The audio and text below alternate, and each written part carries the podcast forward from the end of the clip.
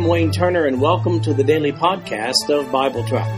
I have developed Bible Track to be both a commentary and a daily Bible reading schedule. These podcasts cover the text and commentary, which may be found at w w w dot bible track dot org. So, for those who have a busy schedule but do have time to listen to the Bible being read, this podcast is for you. At the end of one year, you will have gone completely through the Bible. Today we're reading Luke chapter two and Matthew chapter two, and this is the New King James Version of the podcast. This same reading is available in King James also. Luke chapter two and Matthew chapter two. We should give an introduction to the chronology of these two chapters. Matthew and Luke both cover the birth of Jesus, but from different perspectives. Luke reports on the shepherds, Matthew on the wise men. Luke reports on the circumcision of Jesus, Matthew on Herod's threat and the family's trip into Egypt. Luke gives us a glimpse of Jesus at twelve years old. Matthew concludes the early childhood account with their return from Egypt. So before we begin reading, let me give you the chronology of these events. First, we have the birth of Jesus recorded in Luke chapter two, verses one through seven. Then the shepherds visit the baby Jesus in Luke chapter two, verses eight through twenty. And then eight-day-old Jesus is taken to the temple in Luke chapter two, verses twenty-one to thirty-eight. Now we find that some time has passed and the wise men seek Jesus. That's found in Matthew chapter two, verses one through twenty-three. And at that point, Joseph and Mary flee from Herod into Egypt. And then finally, we have the childhood of Jesus recorded by Luke in Luke chapter two, verses thirty-nine through fifty-two. Now let's begin reading with Luke chapter two, beginning with verse one. And it came to pass in those days that a decree went out from Caesar Augustus that all the world should be registered. This census first took place while Quirinius was governing Syria. So all went to be registered, every one to his own city. Joseph also went up from Galilee, out of the city of Nazareth, into Judea, to the city of David, which is called Bethlehem, because he was of the house and lineage of David, to be registered with Mary, his betrothed wife, who was with child. So it was that while they were there, the days were completed for her to be delivered, and she brought forth her firstborn son, and wrapped him in swaddling clothes, and laid him in a manger, because there was no room for them in the inn. Well, Nazareth of Galilee was inland from the Mediterranean Sea, about twenty miles in northern Israel. While Bethlehem is south of Nazareth, you'd have to go over some pretty tough terrain to get there that way. It would have been necessary to go west, south, and then back east in order to make the trip, about eighty-two miles on foot. I've included a map in the written notes of bible track dot org so that you can get an idea how this looks. So how many miles a day do you go with an expectant wife? ten, maybe twelve? As you can see, it was a multi-day journey. It's not certain why Mary went with him. Of course, it was the providence of God. It may have been the fact that she was in her third trimester and he just needed to get her into an anonymous environment, since they still were not married, according to verse five. People in the hometown would have been well aware of that, but strangers in Bethlehem, well, they wouldn't have known. So what about an end of December birth? Christians around the world celebrate the birth of Jesus on December twenty-fifth. While there's nothing in Scripture to pinpoint that exact date, a December birth is quite unlikely. There was no annual celebration of Christmas in the first three centuries of church history. It became an issue in the fourth and fifth centuries. The choosing of December twenty-fifth for this celebration is not based upon historical facts, as one might assume. It was finally declared to be so by the Roman Catholic Church in the fifth century. The Roman Catholic writer Mario Righetti admits, he says the following, to facilitate the acceptance of the faith by the pagan masses, the Church of Rome found it convenient to institute the twenty-fifth of December as the feast of the birth of Christ, and that was to divert them from the pagan feast celebrated on the same day in honor of the invincible son, Mithras, the conqueror of darkness. And that's found in the Manual Liturgical History. If you didn't digest that, let me just simply say it like this. The pagans in Rome already celebrated the sun god on December the twenty-fifth. To the Roman Catholic Church, it seemed like a good idea to offer an alternative celebration on the same day of the year and call it Christ's birthday. So if not December twenty-fifth, when exactly was Christ born? Well, that's a good question. First of all, it doesn't seem likely that a Roman census or tax would have been executed in the dead of winter, since most people traveled by foot. It would be more likely that a spring or fall time frame would have been selected. Furthermore, the shepherds were watching their flocks in the field at night rather than having brought them home to the shelter for winter. We find that in Luke chapter two, verse eight. However, a spring census throughout the Roman Empire would certainly interfere with the harvest season and be harmful to the Roman economy. So a fall census or taxation is the most likely scenario. Then there's the prophetic aspect of the birth of Jesus. Jesus was crucified on the day of the celebration of the Passover. Since the Exodus from Egypt, the Passover was celebrated on the fourteenth day of the first month, which falls each year in latter March or April on the Gregorian calendar. The first new moon after spring was regarded as the first month of the new year. The new agricultural year is marked by the Feast of Trumpets, which falls on the first day of the seventh month on the Jewish calendar. That day is designated as the first new moon that falls six and a half months after the celebration of the Passover, placing it around September or October.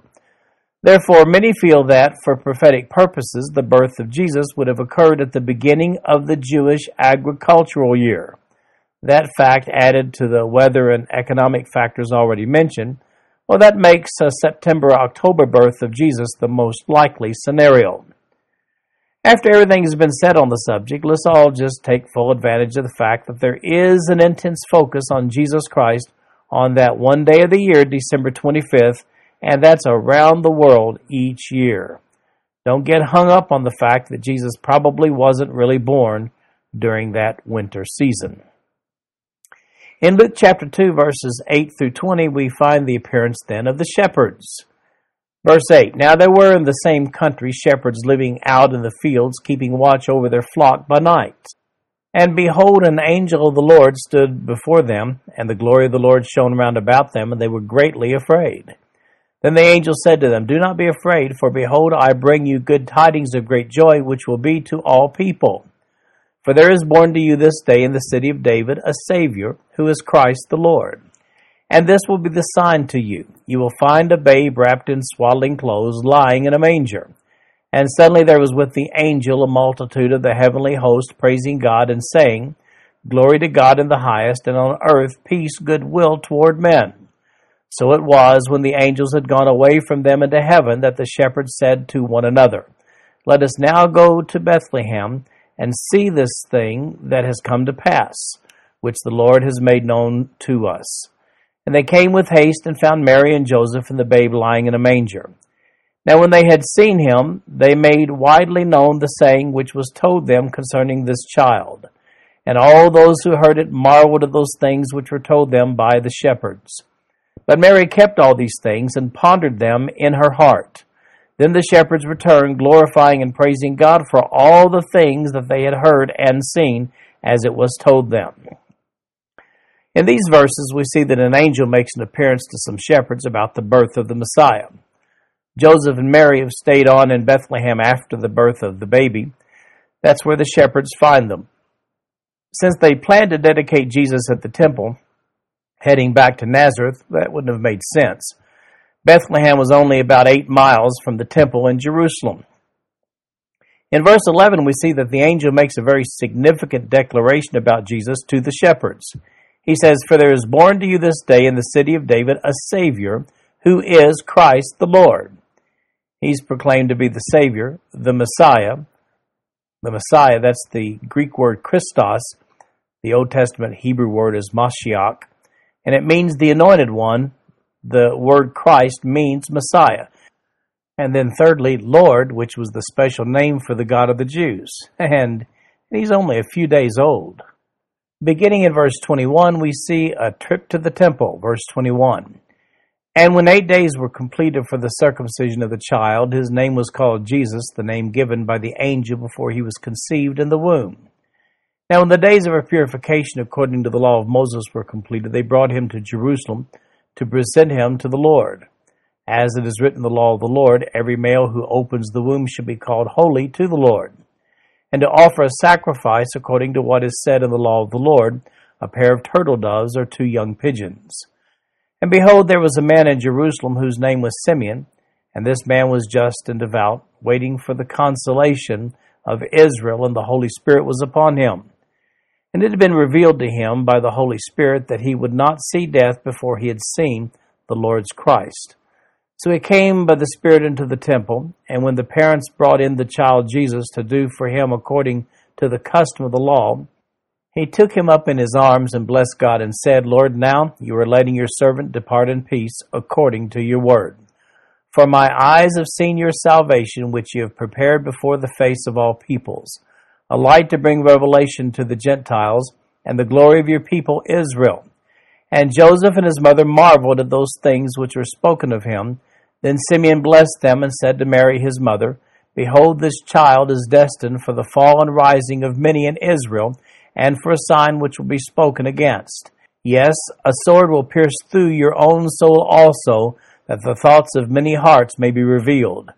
Now there was one, Anna, a prophetess, the daughter of Phanuel, of the tribe of Asher. She was of great age, and had lived with her husband seven years from her virginity.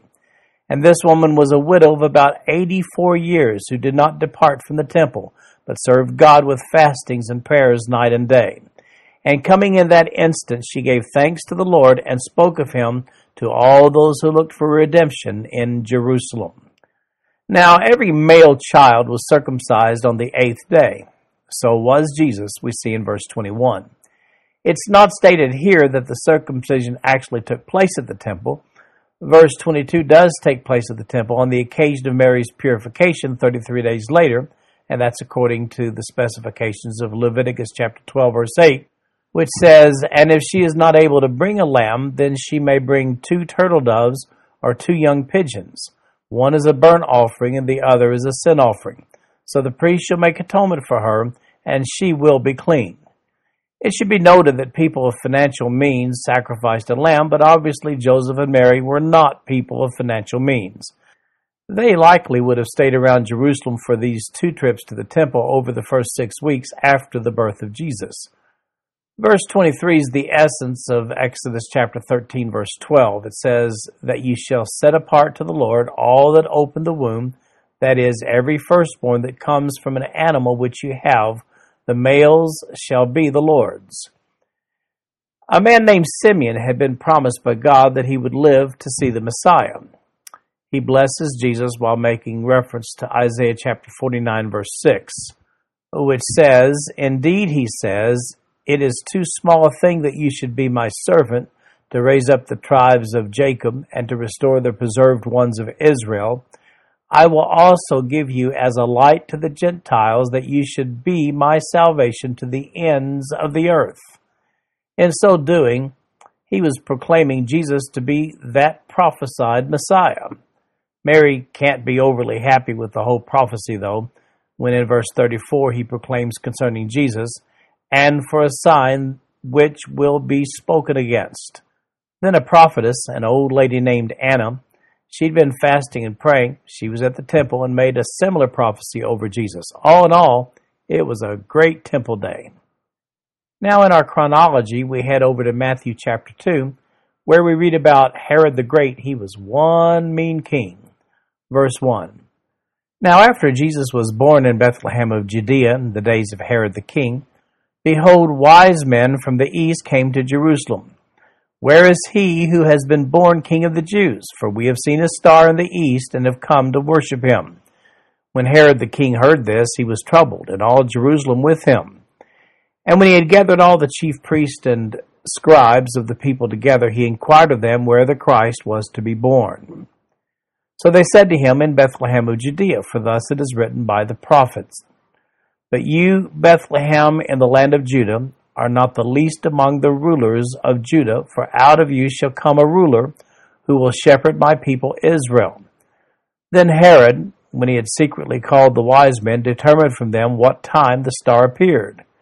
And he sent them to Bethlehem and said, Go and search carefully for the young child, And when you have found him, bring back word to me, that I may come and worship him also. When they heard the king, they departed. And behold, the star which they had seen in the east went before them, till it came and stood over where the young child was. And when they had come into the house, they saw the young child with Mary his mother, and fell down and worshipped him. And when they had opened their treasures, they presented gifts to him, gold, frankincense, and myrrh. Then, being divinely warned in a dream that they should not return to Herod, they departed for their own country another way. Now when they had departed, behold, an angel of the Lord appeared to Joseph in a dream, saying, Arise, take the young child and his mother, flee to Egypt, and stay there until I bring you word, for Herod will seek the young child to destroy him. When he arose, he took the young child and his mother by night, and departed for Egypt, and was there until the death of Herod, that it might be fulfilled which was spoken by the Lord through the prophet, saying, Out of Egypt I called my son. Then Herod, when he saw that he was deceived by the wise men, was exceedingly angry. And he sent forth and put to death all the male children who were in Bethlehem and in all its districts, from two years old and under, according to the time which he had determined from the wise men.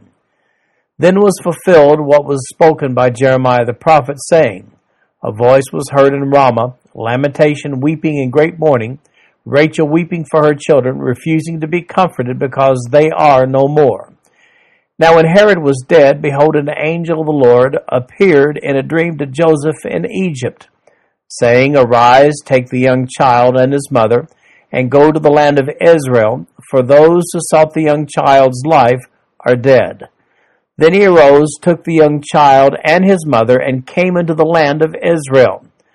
But when he heard that Archelaus was reigning over Judea instead of his father Herod, he was afraid to go there, and being warned by God in a dream, he turned aside into the region of Galilee. And he came and dwelt in a city called Nazareth, that it might be fulfilled which was spoken by the prophets, he should be called a Nazarene. Jesus was born in Bethlehem, about five miles southwest of Jerusalem. The Herod of this chapter is Herod the Great. He died in four B C, as stated earlier. That's why the dating typically found in Bibles shows Jesus to have been born in four B C. That's because of an oversight by a monk mathematician in the sixth century A D. His name was Dionysius Exiguus. He was charged with redoing the calendar by the Pope. Up until that time, the calendar counted the years from the founding of Rome. The Pope wanted a new calendar to count the years from the birth of Christ instead. However, in doing so, Dionysius Exiguus failed to take at least two events into account. The first was the death of Herod. It's obvious from this passage that Herod was alive and kicking at the birth of Jesus. The second oversight was his failure to insert a year zero.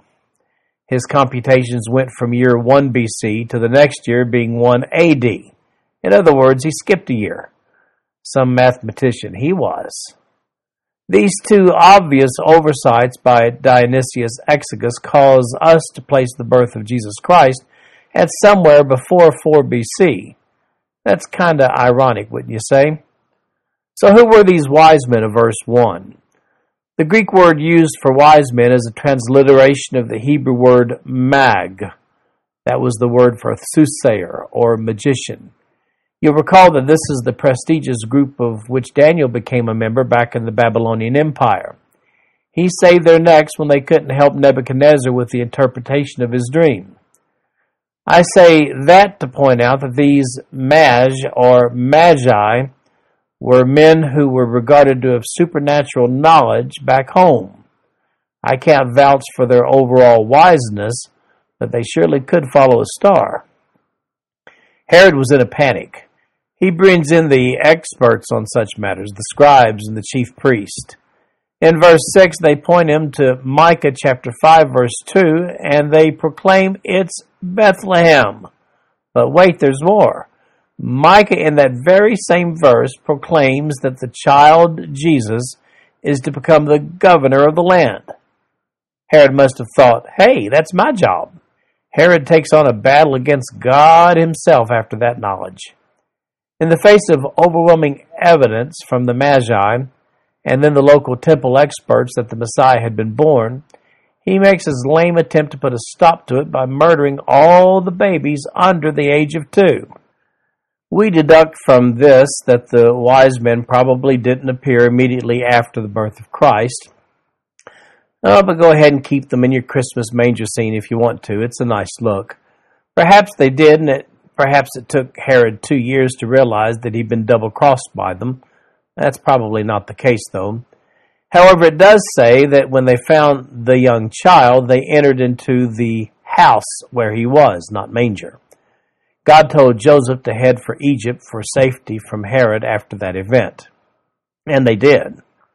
They didn't return to Israel until Herod's death in verse twenty-two. Joseph was still a little leery of moving back to Bethlehem, so close to Jerusalem where Herod's boy was on the throne, so he moved about seventy-five miles north of Jerusalem to Nazareth, which was Mary and Joseph's hometown. Now, some points of prophecy fulfillment are noted by Matthew here. First of all, Matthew quotes Hosea chapter eleven, verse one, and there he declares the prophetic necessity of the trip to Egypt with baby Jesus as a fulfillment of Hosea's prophecy. Secondly, the slaying of the children, we are told by Matthew, was a fulfillment of Jeremiah chapter thirty-one, verse fifteen. Then Luke gives us a glimpse of the childhood of Jesus in Luke chapter two, verses thirty-nine to fifty-two. Verse thirty-nine, so when they had performed all things according to the law of the Lord, they returned to Galilee to their own city, Nazareth. And the child grew and became strong in spirit, filled with wisdom, and the grace of God was upon him. His parents went to Jerusalem every year at the feast of the Passover. And when he was twelve years old, they went up to Jerusalem according to the custom of the feast.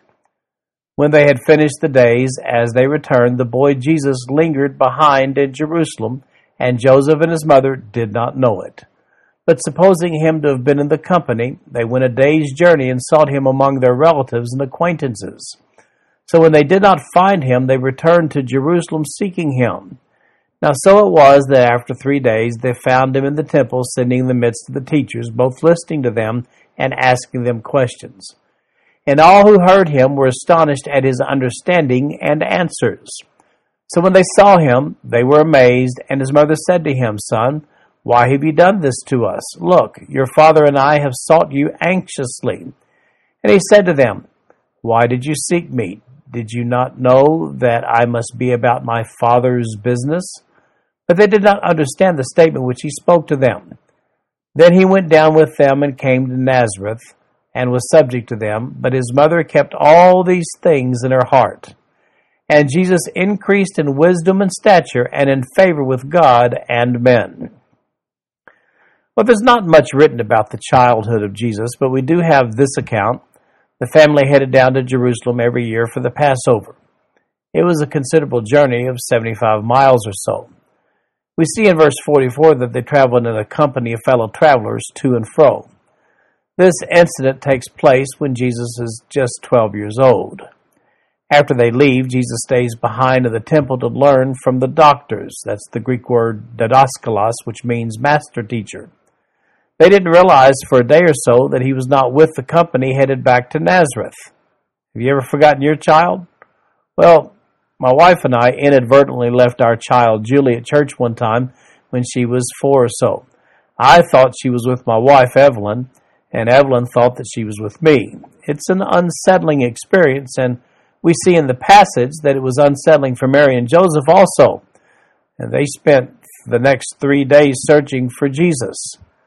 Mary catches a glimpse of reality, though, when Jesus is found and proclaims his reason for staying back in Luke chapter two, verse forty-nine.